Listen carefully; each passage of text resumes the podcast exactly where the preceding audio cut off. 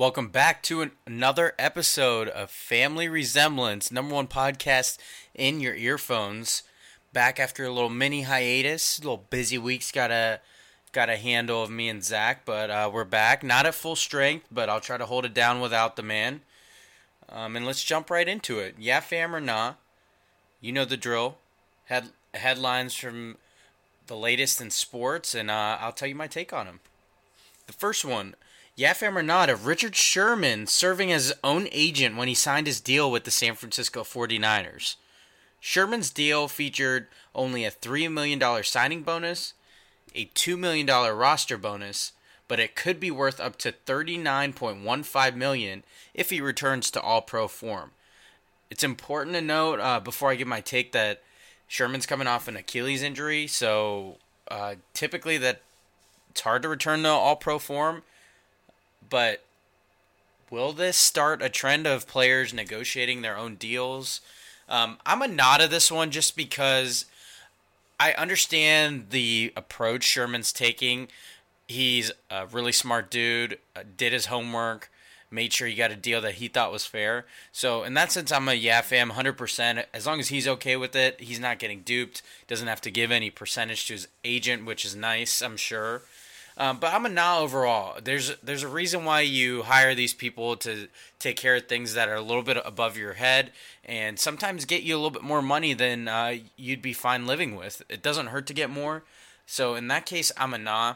Um, if it does start a precedent, that would be incredible. Sucky for the agent field, but overall I'm a nah just because the numbers of this don't seem to add up. Sure, it could be worth a lot, but that's a huge, huge could. That's Sherman getting back to his peak form from when he was in Seattle. Um, I'm also a nod to him choosing the forty-niners just for the sake of being in the division. I think he probably could have had his pick from contenders and good teams, but maybe his thinking was that he already has his ring, so he could just go uh, do what he wants. So overall, I'm a nod, but uh, it does have potential to become a yeah fam if he starts this trend amongst players, because I'm all about the players getting uh, what they deserve and appropriate to the risk they're taking by being out on that field. You know, we couldn't go far without mentioning the N C double A tournament. The March Madness brackets have been drunk, totally drunk, more drunk than previous years.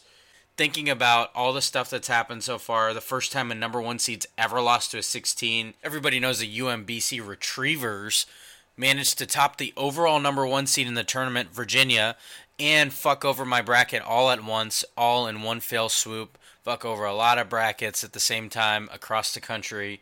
Uh, first sixteen being the one. And then you have that very same region, the South region, that featured that sixteen over one, finish with no none of the top four seeds making the Sweet sixteen for the first time ever. It's the first time a region's ever failed to have any one of the top four seeds. Their Sweet sixteen featured number five Kentucky versus number nine Kansas State and number eleven Loyola Chicago versus number seven Nevada. Of course, we know Loyola Chicago continued its improbable run and made the Final Four, won that whole region as an eleven seed and a small school. Leading into the rest of our Final Four, uh, number three Michigan will be playing Loyola Chicago, and then two number one seeds will be facing off against each other in Villanova and Kansas uh, to round out a Final Four featuring a one, one, three, and a freaking eleven. If you had that, congratulations. I'm convinced all you did was get lucky. So either that or you're an alum of Loyola Chicago. As far as the tur- tournament goes, um... I want to say, yeah, fam, just because it adds to parity, it makes it exciting, everybody wants an underdog, but fuck that, I want to win some money, and I'm tired of these freaking brackets being busted so quickly. I'm trying to win money in bracket pools, and I know the rest of us are, and a sixteen beating a one and a, a Loyola Chicago making the Final Four is bad for business, so uh, fuck all that, I'm a nah, I'm a hater, whatever, we all know that by now, um, but I'm a nah to the N C double A tournament. And I also think those underdogs are great and great stories on the first couple days, but when you start getting them in, into the primetime matchups, they don't show up like the Blue Bloods do. So um, I'd be interested to hear the, the take of the actual N C double A people what viewers end up doing versus uh, what ends up happening in the tournament. So overall, Manah, yeah, call me a hater, but I'm trying to win some money. And last but not least is quite, kind of a um, large topic here. Uh, the N F L offseason. It's featured very crazy amount of moves. Uh, just to run down a few of them, of course, we know the Browns have been busy. They've traded for Jarvis Landry, Tyrod Taylor, and signed Carlos Hyde. Um, all the meanwhile being part of rumors, po- possibly trading for Odell Beckham Junior Uh, they also still hold the number one, number four picks in this upcoming draft in April. The Jets traded three second-round picks to the Colts. Uh, in exchange for the number three pick, likely means they're going with a quarterback at number three as the Colts move down to six.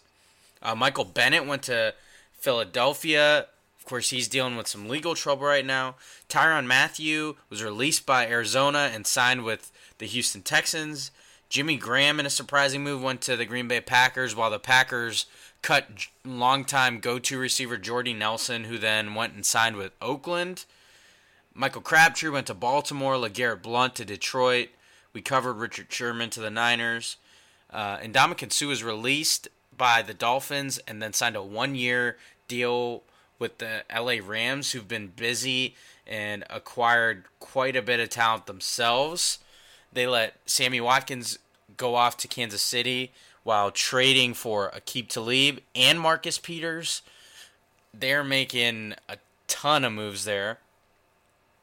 We had a big name in Andrew Norwell, a guard from uh, the Ohio State University, getting big money, going from undrafted to highest-paid guard. He signed with the Jacksonville Jaguars. Allen Robinson went to the Bears.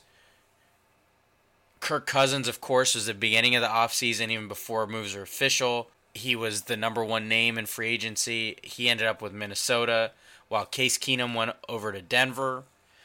Nate Solder went from the New England Patriots to the New York Giants. Uh, speaking of former Patriots, Malcolm Butler went to the Titans, while Danny Amendola signed with the Miami Dolphins. Drew Brees re-signed with New Orleans for a couple more years. And the Bengals made a trade, uh, getting left tackle Cordy Glenn from the Bills, so the Bills could trade up nine spots. So um, got a little help in the front line, but moved down in the draft, so we'll see how that one turns out. But overall, this has been a crazy offseason full of moves. It feels like N B A offseason. I'm a huge yeah fam. I, I eat this shit up. I love seeing players switch teams. I love seeing people assemble the best talent they can. I love what some of the teams are doing, taking advantage of their situation right now and trying to capitalize off of it. Um, so I'm a huge yeah fam. I love all these moves. I'll be interested to see what happens with Odell Beckham Junior If I had to put a yeah fam or not on him being traded or not, right now I'm saying yeah fam. It seems like the Giants are trying to clean house here a little bit, and I could see them getting at least close to their asking price of two first-round picks for Odell. Um, but I'm from the Giants' perspective, I'm a huge nod to trading one of the top receivers in the league right now. I, I don't agree with trading a player you know is dominant on the field for a relative risk and unknown in draft picks. So, yeah, fam, to all these moves. Yeah, fam, whether I think Odell Beckham's going to get traded here in this offseason, but not from the Giants' perspective and letting one of the top three receivers in the N F L go from their grasp. Moving on from yeah, fam, or nah, I'm going to go over the likey, no likey, and LeVarrette. I have to start with my boys, Ohio State basketball. Likey, despite the loss in the second round of the tournament, I loved O S U basketball's outlook going forward. The future is bright, and starting with this season, far exceeding expectations. I l- can't wait to see where this program heads. I am a no likey to them losing in general to Gonzaga. I feel like it was a game they should have won and could have, especially if they didn't just get down to a thirteen to zero start at the beginning of the game. Um, I would have loved to see how far this team could have taken it beyond Gonzaga. I have really felt good about their chances versus a potential Florida State team and down the road against Michigan, considering they'd already beat them once in Big Ten play. So uh, no likey to them exiting early, what could have been, but uh, try to just remind ourselves, Buckeye Nation, that we exceeded expectations and everything was gravy after they made the tournament. And LeVarrette, I got to go with my Dallas Cowboys. Move after move this offseason. Meanwhile, the Cowboys do nothing. Oh, wait, they let their fullback, Keith Smith, sign with Oakland and then traded for Oakland's fullback.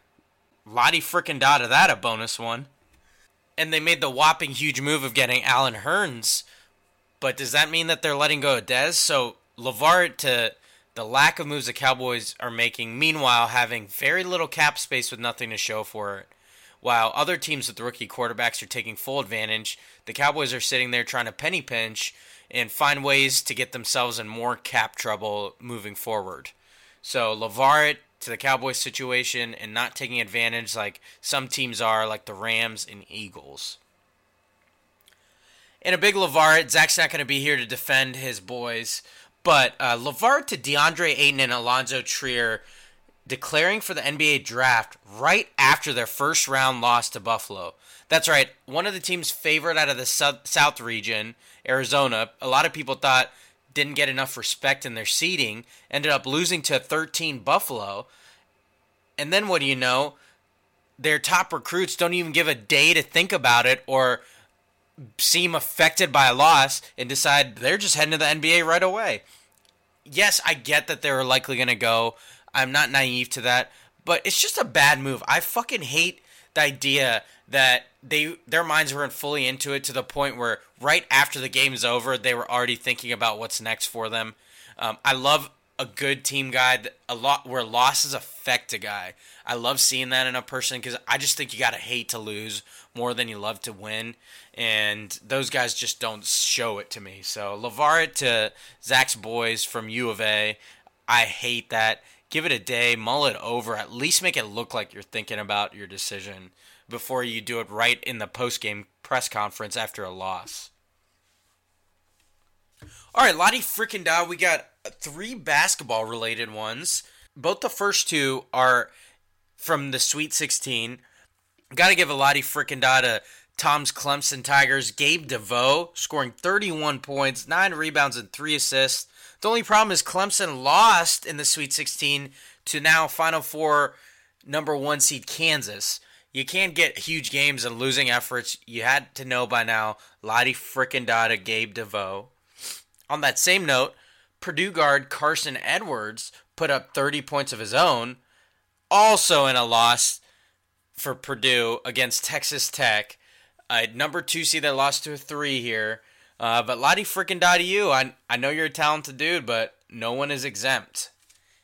And last but not least, I have no problem discussing this one. A one Mister Trey Burke, a Michigan man himself. Lottie frickin' da to you. forty-two points, twelve assists, greater than sixty percent field goal shooting percentage. But his New York Knicks lost one thirty-seven to one twenty-eight. Even though you're from Columbus, go Bucks. Sorry. Lottie frickin' da. I know we don't cover it too often, but I wanted to add in a little toasty take for the listeners on this number one podcast in your earphones. I wanted to talk about my toasty take being that the Cleveland Browns at number one should still take Saquon Barkley. In a previous episode, boss man himself, comedian Thomas Percy Lewis, and I talked about how our favorite prospect was Saquon Barkley. I think the Browns, having the number one and number four pick, should stick with Saquon Barkley. While they don't know what the Giants are going to do at two, I think you take the best available player and know that you're going to get one of the top three quarterbacks at number four afterwards. I'm a big fan of that. I don't see Sam Darnold being a star, so I wanted that to be my toasty take. If the Browns take Saquon Barkley, he becomes Offensive Rookie of the Year.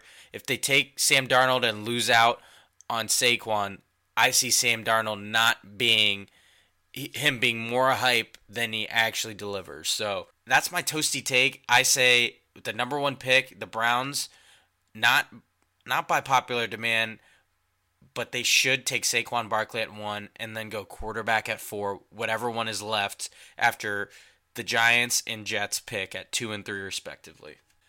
Okay, it's time to move on to who you got and what you feeling. Uh, wanted to recap previous episodes. It might not just be the last one, but ones before that.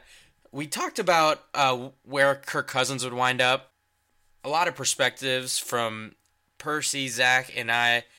The result ended up being that Kirk Cousins wound up in Minnesota with the Vikings getting a fully guaranteed deal, uh, getting a little bit more money than anyone's ever gotten before. Uh, I originally thought it would be Arizona or Denver, but that I would go with the Jets because they could offer a ton of money. Turns out we were wrong. He did end up with Minnesota, uh, and we'll see how that pans out. As I recapped a little bit ago with Toasty Take, Percy and I talked about our favorite prospects in this year's N F L draft coming up. I asked him what Q B he liked the most, which is Josh Rosen, uh, likely going to be a very early pick in this draft, and which player overall. Him and I both agreed on Saquon Barkley. I, of course, had to throw in all my Buckeyes that are due to be drafted. You know, Denzel Ward, Billy Price, Sam Hubbard, just to name a few at the top. Um, but overall, I like Saquon Barkley, and we'll see how that turns out and where, where those guys wind up. We also tried to predict our number one seed in the N C double A tournament. Percy wasn't as invested in who ended up being the number one seeds, and apparently the number one seeds weren't as invested in where they ended up either. Um, my prediction was that Virginia, Villanova, Xavier, and Duke would be the number one seeds. Of course, by now we know uh, that it did end up being Virginia, Villanova, Xavier, but the fourth one was Kansas. Um, and sure enough, Villanova and Kansas are the ones that are still left, while Virginia lost to fucking number sixteen, U M B C. Xavier took an early exit uh, and also just lost their coach, who Chris Mack took a job at Louisville. The, that news just broke. He took a seven-year deal there. And while we're talking about college basketball coaching moves, Pittsburgh finally found their man in uh, former Duke assistant Jeff Capel. I uh, love both of those hires. I don't think you could have gotten much better than either of those. And as far as I'm concerned, giving each of them seven-year deals is perfect for each opening. Just because the state of mystery those programs are under, you want a good name and you want them to feel secure. Without further ado, this week's picks. The first one is the top N B A draft prospect. So, I know I ragged on the guy earlier, but I do think DeAndre Ayton, big man from Arizona, is the going to be the top prospect in the N B A draft. I think whoever winds up with that number one pick, likely the Phoenix Suns, uh, will take Ayton. Um, and if Ayton does wind up in Phoenix, he won't have to travel far from college to to start his pro career. But my personal favorite prospect just declared for the draft officially, but is Marvin Bagley the third out of Duke. I love this guy's game. He's got such a high motor, makes rebounding look effortless, high points every rebound, and is relentless on the boards without seeming to be tired. He's got a great offensive game to complement his rebounding, and he's very active. He can beat guys off the dribble that are likely bigger than him, and can post up guys that are smaller than them and get around them and still be effective in rebounding. One of our other writers at Holyfield described him as an Amari Stoudemire in his heyday, uh, which that comparison I absolutely love. So watch out for Marvin Bagley. That's my favorite prospect this year. Those Duke guys, I don't know, I just watch a bunch of them. I loved Tatum last year, and of course he's on a good team this season, but Uh, he's proven to be quite the effective rookie, and I, I like like the same for Bagley heading forward as he joins the association, likely in a top three to five pick. Of course, we went over the N F L offseason moves earlier. I went through and listed them. Um, for Who You Got, I wanted to talk about my favorite N F L offseason moves. Um, just a couple small ones. I love the LeGarrette Blount move to Detroit. I think they had a lot of speed guys, and they needed a bruiser. Um, we'll see if they actually get dedicated to handing the ball off, though. But I absolutely love what the Rams did. They acquired two amazing cornerbacks in Aqib Talib and Marcus Peters for less money combined than their former corner, Trumaine Johnson, who wound up with the Jets and got overpaid. Also, crazy to say, I love the moves the Browns made to obtain solid talent without losing their top four picks in the first two rounds. And not too surprising, but I think the Tyrann Mathieu signing could be really great for Houston, and it wasn't for a big risk. He's getting paid very low compared to his potential, and he'll be playing behind a great defensive line led by J J. Watt and Jadeveon Clowney um, and Whitney Mercilus. I think he's going to be able to maximize his potential under Romeo Crennel's defense. So I really love those moves.